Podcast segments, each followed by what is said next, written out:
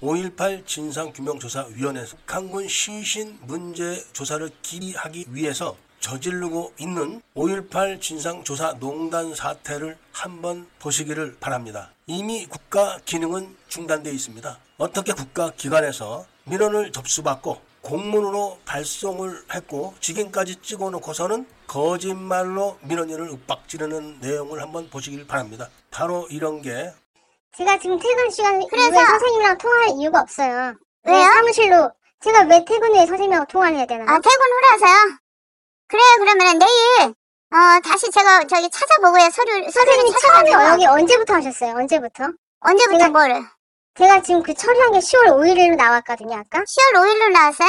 네. 어, 저, 저는 이제 그, 제가 그때 우- 우체국 통해서 받았는데, 그, 어떤 뭐 16가지에 대해서 그런 건 없고, 조사 2과, 3과, 4과 배정이 되었습니다. 이런 답변이었어요.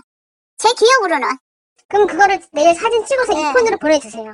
예, 받으신 알았어요. 그대로, 네네. 예, 예, 이거, 이거 거짓말을 사기치면 안 돼요. 이제 더 이상, 지금 누가 한가하게 하- 사기치고 앉아있어요, 선생님. 예? 누가 사기를 치고 앉아있냐고요. 누가, 누가 사- 사기를 치다니요? 사기치면 안 된다면서요. 사기친 아, 적이 없어요. 그러니까 저는 지금 사기쳤어요, 지금?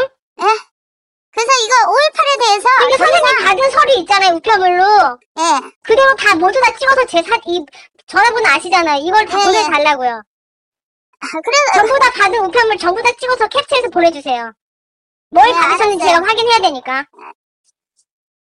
왜 화를 내세요? 아니 지금 선생님 지금 계속 지금 이렇게 민원을 끊임없이 하고 계시잖아요. 예, 그럼 민원 넣으면 안 되나요?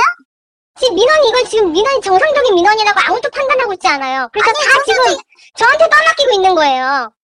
선생님은 뭐 논쟁할 지금 지- 기운도 없으니까 내일 다 찍어서 보내주세요. 이만 끊겠습니다.